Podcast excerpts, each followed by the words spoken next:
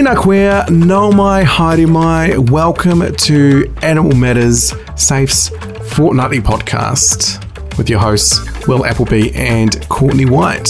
So, it is episode 69 here at Animal Matters, and today we are chatting to the incredible Dr. Annie Potts, who is a professor in human animal studies and the co director of the New Zealand Centre for Human Animal Studies at Canterbury University. Annie, it is lovely to have you here. Welcome. Now, kia ora, and thank you so much for inviting me. Look, there is so much to speak to you about. Um, so, I guess to sort of start off, really keen to hear about what's been going on recently in the hugely wide ranging world of human animal studies. Can you first of all tell us what that is? Um, well, human animal studies is really a kind of interdisciplinary area that studies human animal relationships. So, from many different perspectives. So, there are people who work in, you know, ranging from sociology through to gender studies, cultural studies, and then there'd be people um, who are also looking at this in, in biological sciences, uh, zoology, and so on.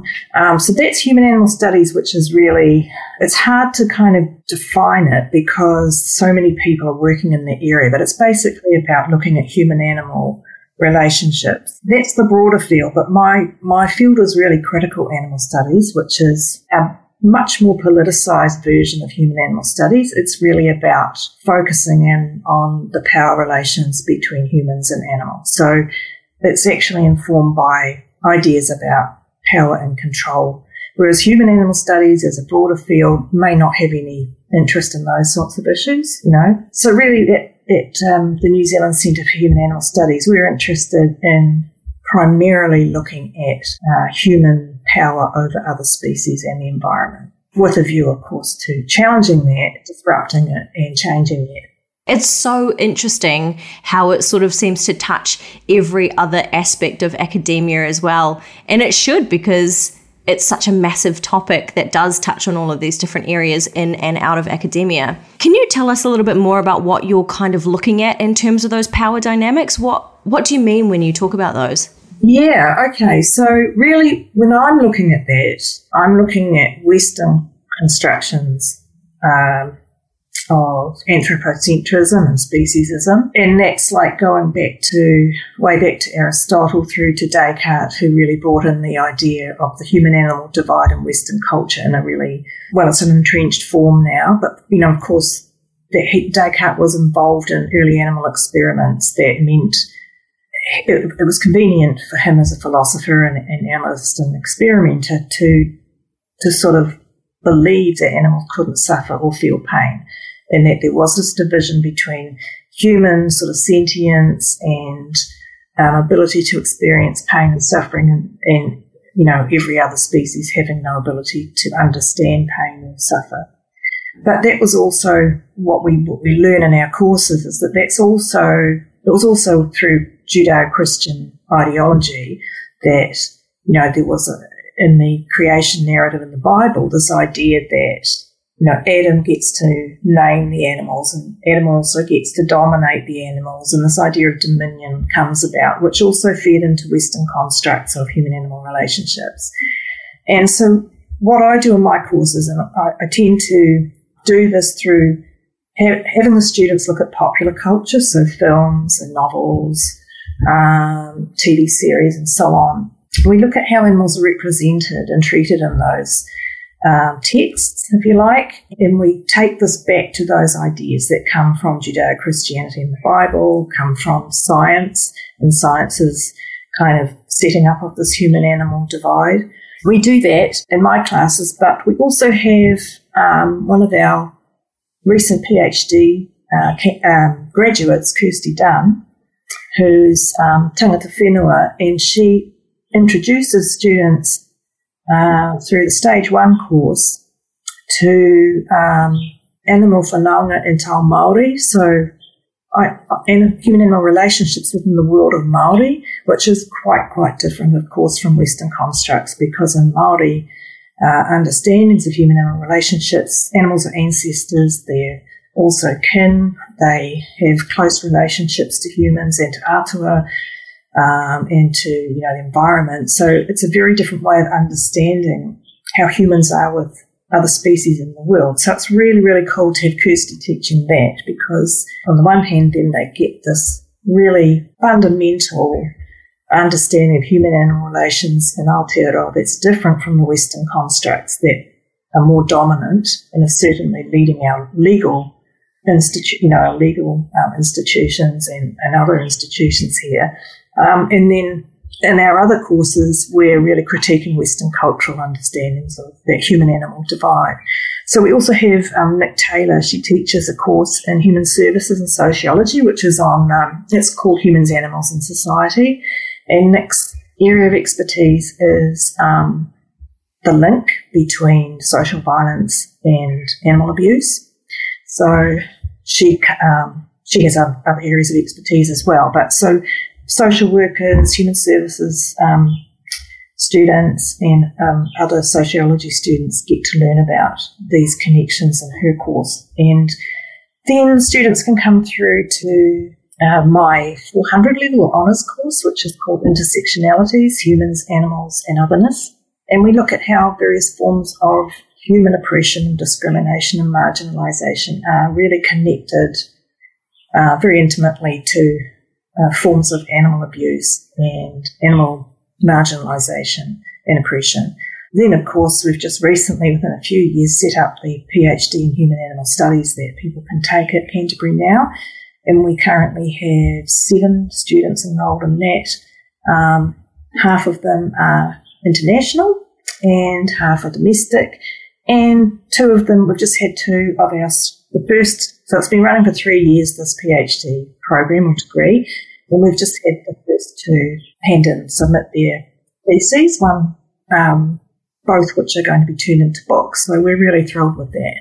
And um, they were uh, Eve de Vincent, who looked at animal captivity and biographies, basically looking at biographies of animals who are captive in zoos in, in the USA, um, showing um, basically what shit these things are and how they make up so many um, just absolute untruths to bring audiences in and to keep these animals. So she's getting that published, and the other one is Erin Jones, who's um, who's just written about dog training. She looked at the idea of consent in human dog relationships.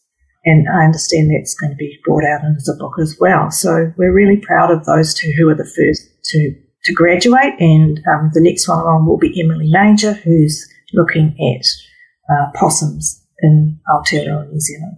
You mentioned before the link between human oppression and animal oppression. Oppression. I'm fascinated to know more about that. Is there? Could you describe how that, that occurs in, in society? Well, it occurs on many different in many different ways and different levels.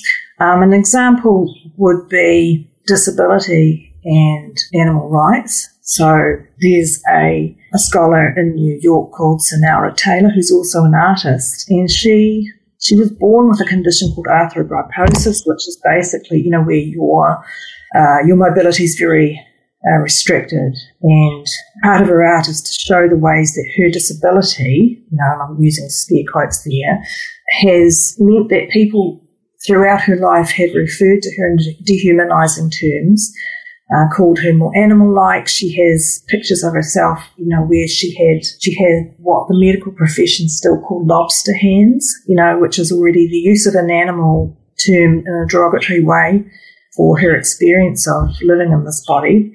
And as an artist, what she has been really interested in is how, you know, breeding of animals for intensive farming practices actually works to breed disability and disease into, for example, broiler chicks, because, you know, we all know that they, within five to six weeks, can't stand up on anymore because their skeletons can't hold up the massive muscles that have been, that have grown on them and that they've been bred and fed in a way that means that that happens quicker. Um, and, and, you know, in such a disabling way. So what Sunaura Taylor does is, artwork, and I'd encourage everyone to look her up because she has artwork where she puts herself in, in the art in the position of, say, a broiler chicken. Um, and she's empathizing with their condition because she has felt the same kind of sense of pain and discomfort through her own disability. So it's a kind of empathetic connection that she's making, but it's so I just find it so powerful to show students because people don't make the connection that the, the meat they're eating comes from birds bred to have disease and disability within, you know, a few weeks of life when they're actually still babies, they've still got baby feathers on, they're still cheeping for their mothers, and they're already so disabled they can't stand. But we've done that to them. Um, and she points that out. And as someone who has a disability herself, I think that's extremely effective. So she's felt that kind of oppression on the other side where people are talking to her about or are animalising her because of her disability. But she's, cho- she's chosen in her own work to make that connection to how uh, animals are, are disabled um, and people make no, have really no awareness of this. And some people, when they do have an awareness, aren't particularly interested, you know, because of speciesism and anthropocentrism. So we have a whole, like we have a whole section on disability and animal rights. We have a section on racism and animal rights. We have a section on gender sexuality where we look at, because another example for you, Will, would be, you know, meat advertising and how it's often uses women's bodies in ways to stand in for like meat. And um, so women are being animalized and animals also get sexualized because we've all seen the pictures and the advertisements of these happy, you know, busty chickens who seem to be enjoying the fact that they're giving people lots of eggs or they're going to be, you know, on a dinner table shortly and as if they're really happy to do that. And they're often sexualized or overly feminized. So it works both ways, um, those representations. But so we look at that. Uh, but there are so many ways once you start looking at the connections between human forms of marginalization and then animal oppression. You know, I think once you start looking, you find it everywhere. So I that's why I believe personally that animal rights needs to be an intersectional movement where there's also inclusion of these forms of human oppression that, that feed into or shaped by and in turn shape these kinds of issues we have with animal oppression. I mean, I'll just show my class um, I don't know if you know about the Thai, of course you will because you're safe people, but the Thailand, you know, um, seafood industry has human slaves working on, on all the boats and they simply can't get off the boats. They're stuck on there. They're from Cambodia and, um, uh, I can't remember the other country, oh, uh, Myanmar. And anyone who eats Thai seafood now is basically not only contributing to the decimation of the um, areas where they fish and the fish themselves, um, their deaths, but also they're contributing to human slavery by just endorsing them just that industry. So, you know, the more people know about intersectional issues, I think it also helps humans to kind of, if they're not already animal rights people, to see the connections better because often if you apply it to human issues, it sometimes makes people think uh, a little bit more deeply because we are basically anthropocentric, I think, and we need to see that connection to ourselves. Um, not always. I mean, I don't think us three have done that. We've probably always loved animals and wanted to help them, but some people need a little bit of a push. Yeah, definitely. And it's really interesting. I my, I love the concept of intersectionality. I think it's fascinating. And um, one of the really interesting conversations that happens specifically in feminist circles is around veganism now because it is starting to be seen as one of those things that needs to be part of your intersectional intersectional feminism in the same way that um, you know being anti-racist and being inclusive of of all spectrums of gender and sexuality is just as important and oftentimes that's really confronting for people because the the connection is hard to see, but especially when you start to look at the way that animals are commodified, oftentimes what you are seeing is the commodification of female bodies. And I think that's an easy way in in that in into that sort of area by, you know, it is female chickens who are bred for their eggs. It is female cows who provide the milk. So there is that real connection there. And I think, you know, starting to see that, that was my in. And that's where I started to understand what intersectionality meant for animal rights and veganism as well as feminism. Yeah. And I think that's very powerful. I mean, I'm not a mother, but I just had a, a text from a very old, I mean, dear friend of mine for the last like 30 years, who is a mother. And she, she texted me to say that something I had posted on my Facebook, which was of basically it looked like a terrified bobby calf about to be killed at the Whanganui um, slaughterhouse. Um, she had seen this and the blurb that went with it, which was actually by Sandra Kyle, who you might know. You know, she's um, she often bears witness to the animals about to go to slaughter at the at that Whanganui meat plant. She'd taken this photo, and my friend wrote and said, "Well, I've just seen your picture on uh, Facebook, and that's it. There's no more meat. There's no more dairy or cheese for me. I can't eat it anymore." As a mother, and that's that connection for her there. As as a mother, she was thinking of this calf and the cow, you know, and the separation they are forced to have. And then they're just so expendable, these. And these are the male calves too, more often than not. Just go to slaughter straight away. It's just, it just seems so criminal and brutal when you, when you know about it. But I don't think many people in New Zealand do actually realise that. I mean, she hadn't, you know, it despite me going on about it for years, but it hadn't registered until she actually saw this image. Um, so I, I, think people like Sandra Kyle for actually doing that kind of thing, that's not something I can personally do myself. It's too much for me to witness those things happening and not be able to actually intervene. Um, so when but when those images come around to me, they're just so powerful. That's actually a really interesting point and one that I've thought about quite a lot. Is for you, getting those images, and like you just said, it is really hard, and witnessing takes a toll. Um, for you, showing those pictures, what do you think the right balance is, or is there one, or is it just sort of a feeling in terms of what is important to show with those pictures showing a thousand words versus what can become overbearing or what could potentially push people the other way? What have you experienced in, in, in your work? Well, I mean, I, I suppose well, I teach at 200, 300, and 400 level in basically animal rights advocacy um, using critical animal studies approaches. And they are always about visual culture because I don't teach literature or novels or poetry like other people in my department do. I teach film visual culture.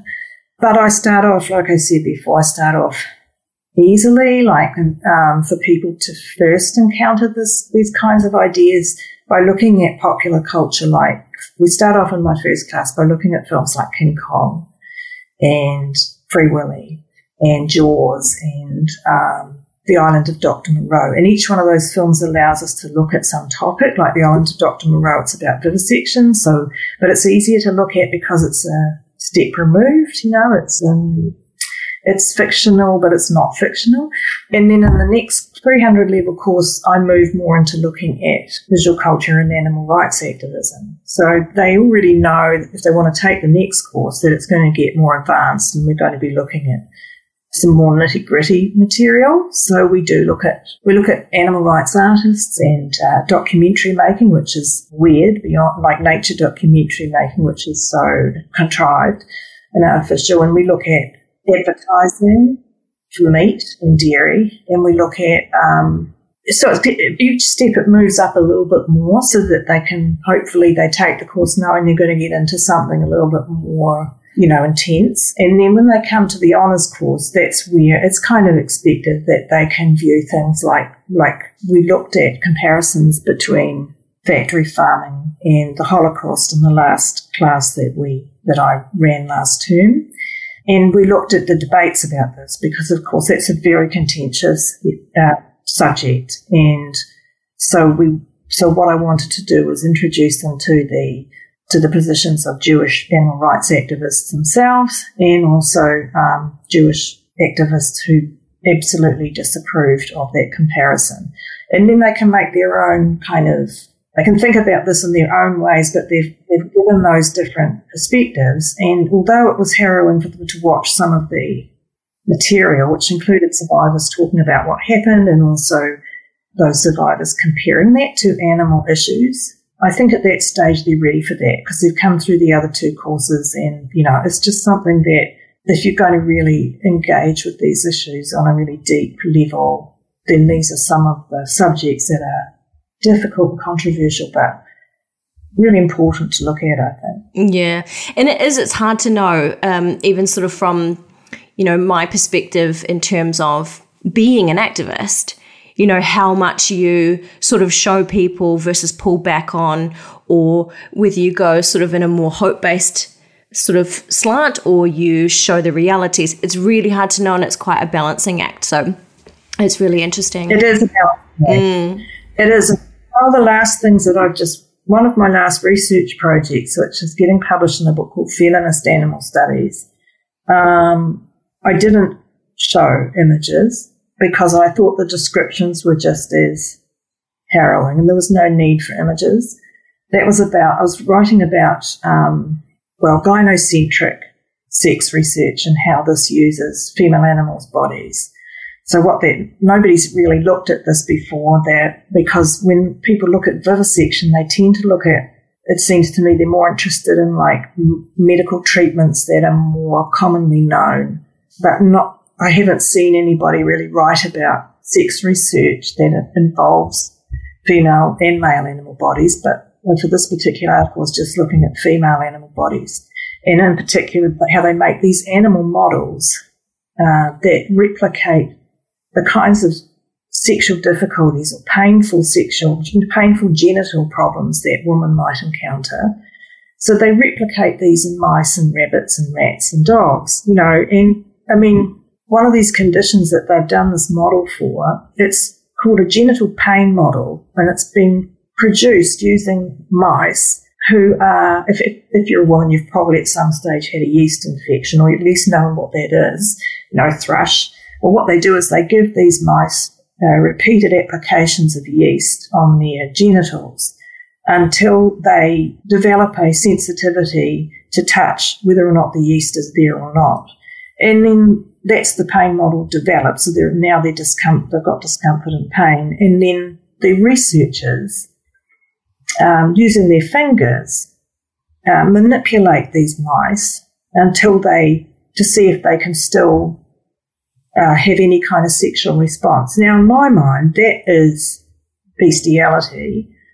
But in the minds of these scientists, it's just sex research, but it's interspecies sexual violence. There's no way around that, that you can think that's anything but sexual violence against these mice. But it's not called that within sex research. It's just simply, you know, an experiment.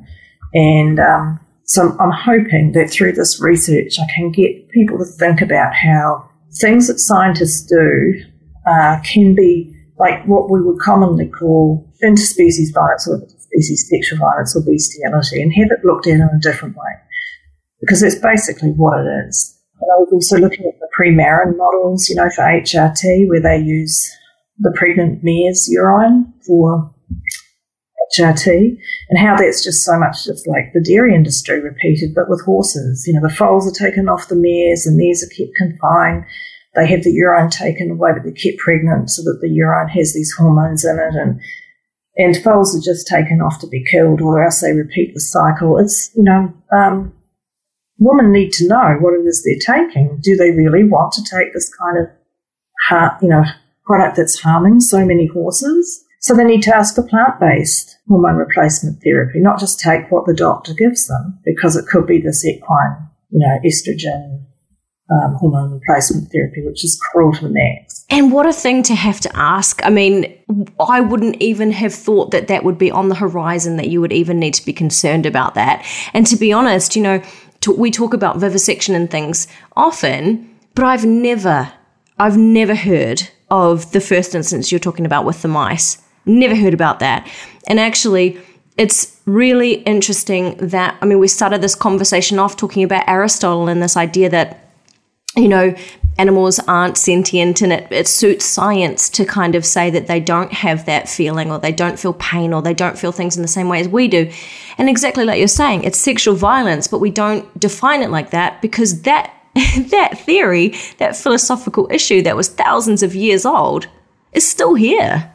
Yeah, absolutely. And it's rampant in sex research. I mean, even like what I was what I was saying in my it is an intersectional issue because feminist sex researchers aren't concerned about the use of animals.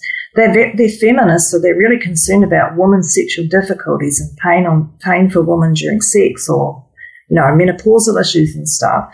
But they're all, to my knowledge, I haven't found any that are opposed to animal experimentation and the use of female animal bodies to research these uh, sexual difficulties. So, you know, even some of the staunchest groups that are opposed to drugs, so opposed to big pharma getting involved in the making of these drugs. It's still all about women, not about the animals that have been part of this research. In fact, they're invisibilized so much. And I hate to say it, but a lot of the feminist sex researchers have experimented on animals themselves. So there's an intersectional issue that I would like to get my teeth into. you know, and sort of, you know, why is that happening? How can they not have some kind of um, feeling for these animals that they're applying these horrible? I mean, I didn't talk to you about the worst of what happens, and you can read that in my article if you're brave enough. But you know, you don't have to, of course. But like, it's just it's mind-boggling how there's no empathy or kind of connection with the experiences of these animals. And there's mice, there's rats, there's rabbits, there's cats and dogs that, you know, and horses. So many. Um, but really, it's unbelievable. Mm. And from one sort of invisibilized animal to another, um, I understand you're also doing some work on possums at the moment. There's a the book in the production. Um, can you tell us about what's what's happening there? Yeah, so um, I'm just so happy to be writing this book for the Animal Publics series, which is brought out by Sydney Uni Press. I have to say, I've been working on it for a long time now. I thought it would be easily finished within two years, but it's taken me four so far. It's just so much in it. Uh, because I'm actually looking at not just possums, but opossums, you know. So, uh, so I'm looking from the Americas right across uh, Melanesia and Australasia, finishing with Aotearoa. But I can honestly say that I'm a bit disappointed, I suppose, because every culture that I've looked at does cruel things to possums, and you know, oh, opossums, and it's kind of like I really wished I could find something positive about how people treat them, but they're kind of always used and they're respected. Scare quote, yeah, um, across different cultures. Certainly not here in any in any way at all, but uh, that respect doesn't necessarily lead to any better treatment. And so, from a possum centric perspective, the world's a pretty shitty place, you know, uh, or opossum. However, they have they do have um, they have some beautiful stories associated with possums right across the Americas and Australasia, Australia, of course, and in like Papua New Guinea. But New Zealand, yeah, you don't want to be a possum here. It's just demonisation to the max. They're responsible for everything. And somehow, this is what I think is just incredible. Most people find it hard to hate a creature who's so cute, like that cute response we all have. New Zealand has worked really hard, progressive governments and DOC, to indoctrinate children here so that they don't have that automatic cute response to possums. And if you look at the children's literature in New Zealand with possums in it, I could only find one, Possum Joe, which was a children, illustrated children's book about a hunter who went out killing possums until he had an accident and then the possums saved him. Um, and so he said he would never hunt them again. That's the only thing I can find in, in New Zealand context that isn't like, get them, they're just demons and they're deliberately evil. And they came here. This is the thing that gets me too. It's like this idea that they forced themselves into the country and onto us, you know, and where they were brought here, like forcibly brought here. So they didn't want to be here. They were brought here, and it's not about invasion. That's a myth. They did not invade New Zealand. But all the military discourse associated with possums, it's just absolutely rampant and and you know, you have to if you want to help a possum, or rescue a possum, you actually have no help at all. Um, in fact, you know, legally they have to be destroyed. So uh, I remember once we found a possum on the road by the Lyttelton Tunnel, and she looked she looked like she was just stunned and needed some time, but I called the SPCA to see if they, you know, absolute useless to do that. However, the nice person who came said, Well, you've got a choice. She, she comes with us and we destroy her, or you let her go back in the bush and, you know, see what happens. So she helped me to take her into the bush and we released her. And hopefully she was okay. But I mean, it's crazy here. It's like scapegoat them so much. You mentioned um, indoctrination before, which I think is like the absolute correct term for it because it's incredible. The the it's like the team of five million, so to speak, collectively have this attitude towards animals considered pests, and to kill them is to be doing a patriotic duty. Um, that's what some people, how some people consider this. Literally, your patriotic duty mm. to kill these animals in the hope of you know, maybe we'll have be pest free. Uh, and I can't remember what the government date was they set to be um, predator free. 2050. That's right. Yeah. Um, I mean, not specifically a possum, but there was an incident um, around 2020 now where SAFE had obtained a video of a man who had caught a rat in a cage and and actually drowned it, and he posted it on social media and had hashtag predator free 2050 across it, like literally bragging about the fact that he was yeah. like treating this animal with such contempt as a their patriotic duty. It's just yeah, yeah like pro, it's literally government propaganda, really. It is it is government propaganda, and in fact, the term use of the term predator for them mm. is propaganda. They're not predators. They're folivores or herbivores. You know, they're not. I mean, this this these videos of them eating eggs. We've rescued possums before, and we've given them eggs to test them on this. They're not even remotely interested we have a hen house and they've been able to wander around the hen house. They don't go in and eat the egg. They're not interested in the eggs.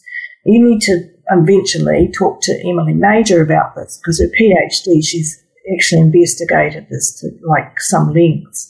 But the use of the term predator is strategic and it makes them sound like they're vicious, carnivorous animals who want to eat all the native birds. And you know, they're just not really that interested. They might eat the trees and so on. Um, but it's sort of, it's just such a scapegoating exercise. And it, it's, I'm really dismayed by the schools around where I live who take the children out to set traps and then go back and check on these animals. And they're encouraged, you know, we all know in the rural areas they're encouraged to have possum throwing competitions, dress up a dead possum competition.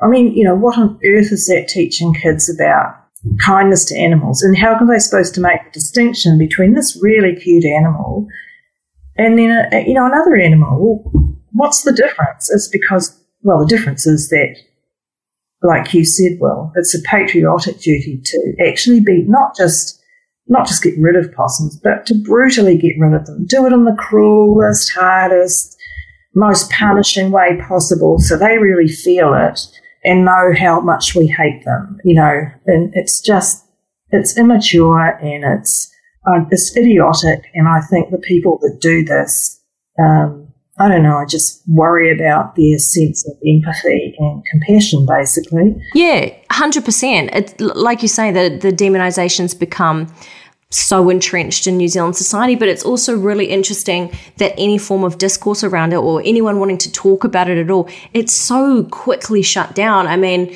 um, when I was working for a newspaper, I wrote a story about a possum. It was a baby possum. It had escaped from um, someone's house. They were keeping it as a pet, which was already an issue for a lot of people. Um, but it had escaped and it was terrorizing a woman who was trying to come out of her house and the possum kept rushing at her. So we wrote the story about that because it was a little bit funny.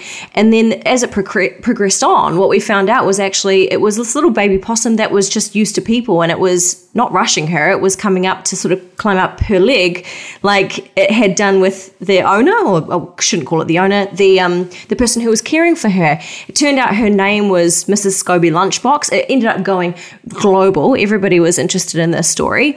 And it was really interesting because I just come back from Australia where possums are protected.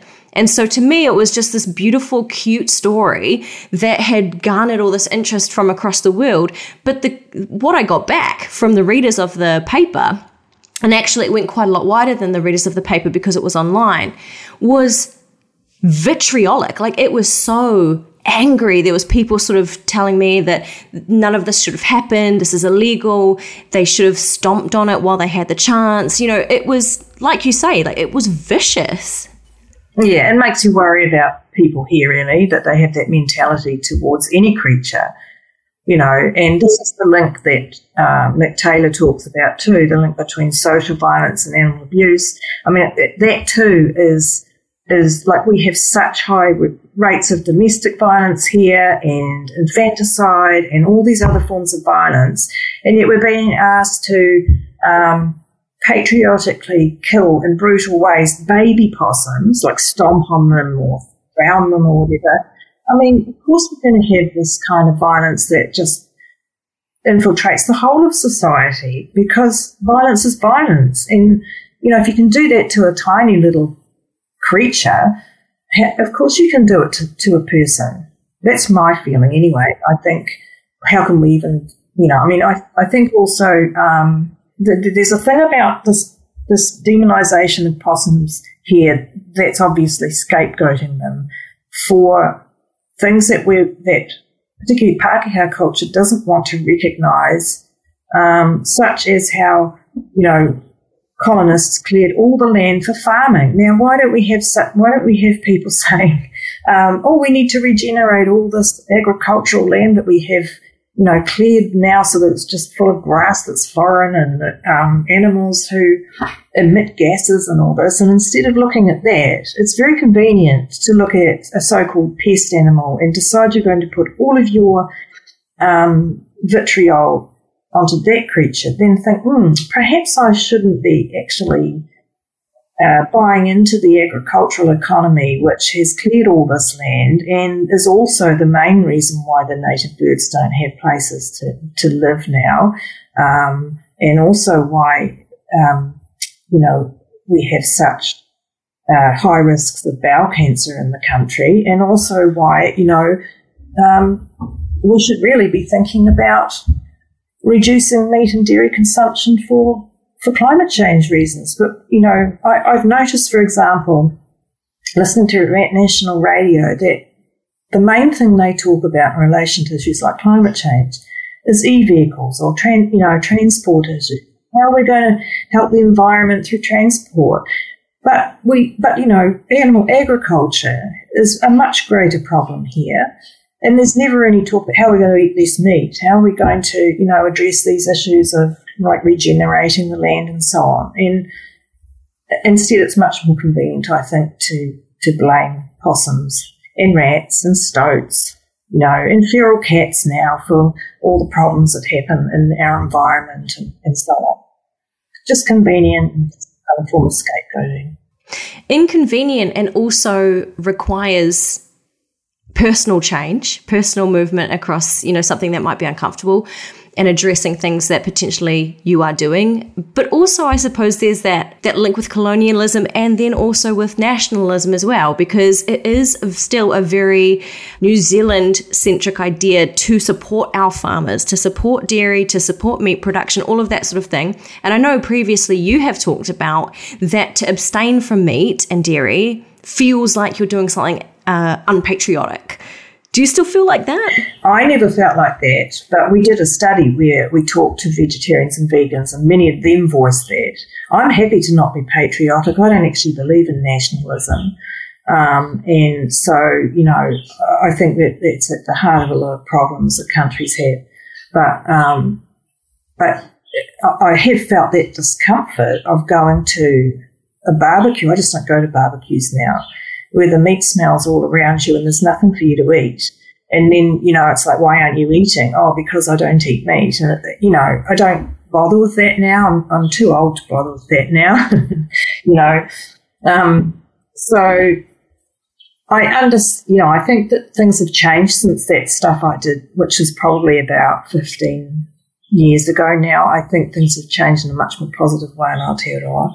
And I think that you know, if you look at the Colmar Brunton poll from a few years ago, I think it was 2019, showing a massive increase in plant based uh, or vegans and vegetarians basically in New Zealand, um, and particularly in the age group, I think it was 18 to 34 of men in Aotearoa. Now that's the huge thing, you know.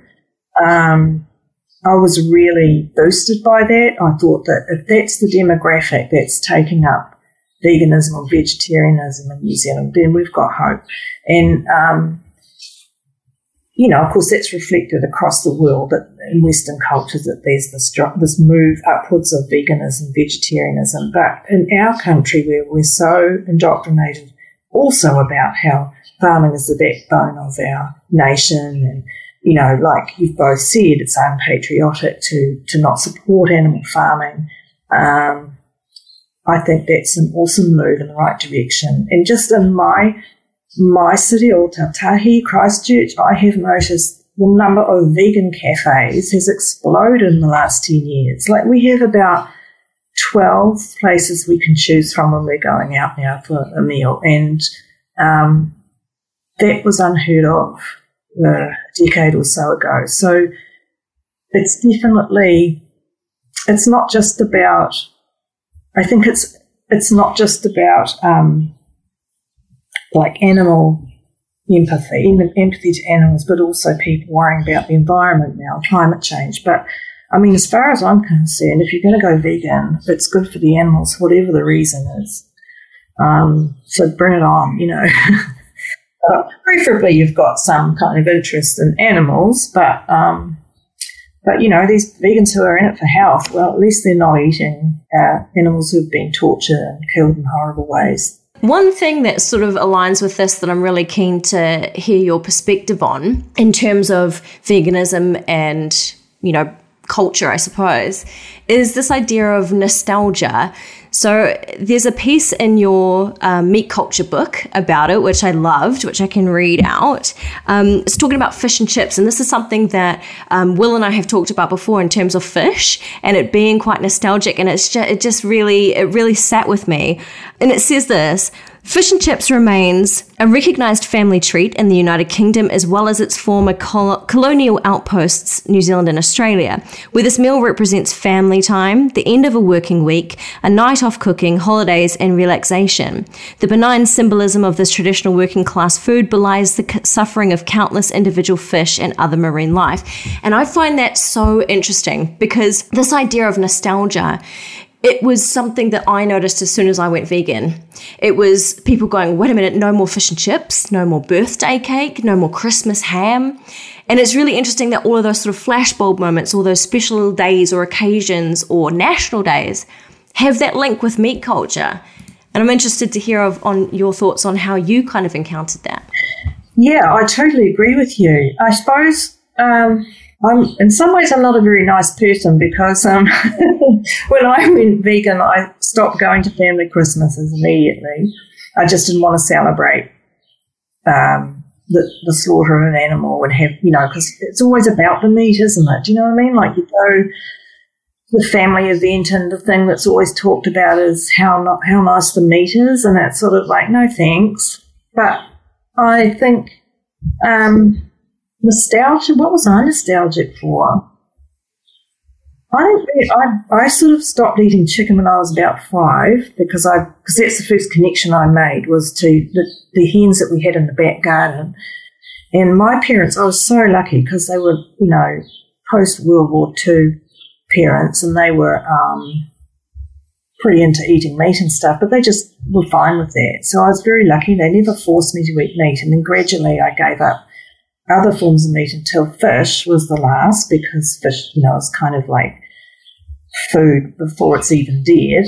You know, like that's how we tend to think of fish and chickens, that they're food, walking food before they're even slaughtered. Um, but I don't think I've ever found it a nostalgic thing. I've never felt that to have meat. And I, um, I think I can understand it. And I think what we're lucky with now is that we can have we have substitutes for all that now. If you if you're worried about um, you know, a Christmas without a special food, um, then, you know, we can have vegan tofurkey and, you know, there's, um, there's vegan fish and chips. Um, so all those things we can now get, uh, through, con- through our consumption of them because we're doing that more and more of that. They're coming onto the supermarket shelves and, you know, and things like that. So I don't know. I think, um, I think that certainly that tradition, those ideas of traditional, you know, ceremonies with families and celebrations and so on, um, are very difficult for vegans um, when they attend and, and, they have to be around the celebration of meat. And I also think that um, there's still a very strong tradition for like barbecues and stuff, which, um, I mean, it, the problem for me, I guess, is that I don't even like fake meat. I don't like the taste of meat. I've never liked even the idea of tasting an animal's flesh. So I don't eat any fake meats. Um, I'm not interested in like um, fake cheeses and stuff either, but that's just me. So I don't miss meat at all or cheese or any of that. Um, and I, am not saying that there, there's something wrong with fake meats, but I think they're awesome as a transition for people moving from meat based, you know, meals to vegetarianism veganism. And they're also um, cool if you miss meat and you are vegan. But personally, I don't want to taste an animal. So I don't really want them. Mm-hmm. I don't know if that answered your question. If I went way off, on. no, no, it's just interesting, an interesting point that I found because yeah, I guess for me, like we were talking specifically last time around um, fishing as a as a yeah. thing to go and do, and I suppose like for Will, you I mean you can speak to this, but it was something that was done in childhood that was a bonding time with family, and it was kind of, that was the nostalgia there. And I think for me, like the idea of fish and chips, like we would have that every Friday night. That would be the the night that we would get together as a family, and that was just what we did. And so that nostalgia sticks around. And it's really, I found it really interesting in that quote and in the book about how, and it does, it does, it dulls that idea of what's actually happening, of what the damage actually is um, when it comes to fishing and all of that. It dulls it down because it's just something nice and it's just a little bit of Kiwiana and it's it's just fish and chips. Comforting and it's reassuring because it's normal and nice and you know it's part of the family tradition and stuff. Yeah, absolutely.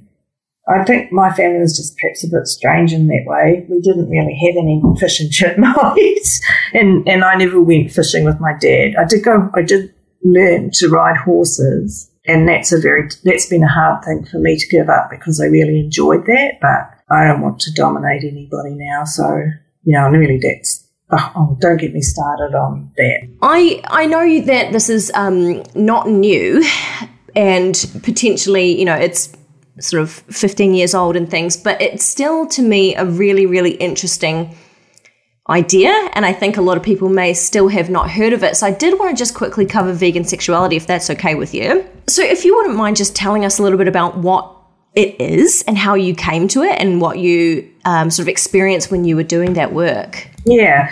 Okay. Well, um, that's probably about yeah, will be about 15 years ago now. Um, and I, we had a Marsden funded project called Kararehe, the animal and New Zealand culture.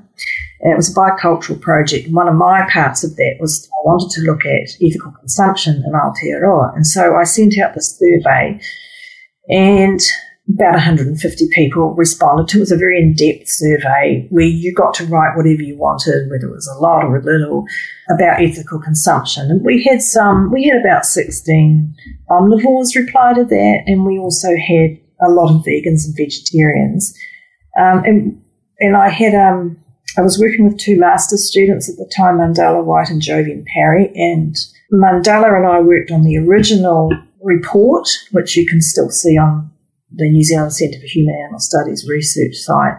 Um, although it's very it's old now, but which showed at one point we were, we asked about people in relationships, and we got back these really interesting responses from about five to seven vegan women who said in their response to, you know, to the question or topic about relationships that they did not wish to be in an intimate relationship with, they were all heterosexual, man who was a meat eater. And it was different reasons for this. And so Jovian and I, over that summer, we did this analysis of this. And we, we found that there seemed to be a kind of um, a spectrum of how some vegans understood their sexuality in relation to their veganism, really.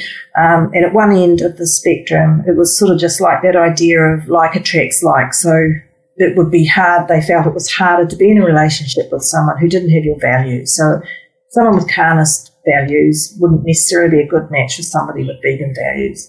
But on the other end of this spectrum was a more I we think it's like a more sort of embodied experience of sexuality related to veganism, which is um, felt on a on a kind of a, a visceral level, and it's sort of like an aversion to the bodies of those who eat meat or dairy or other animal products.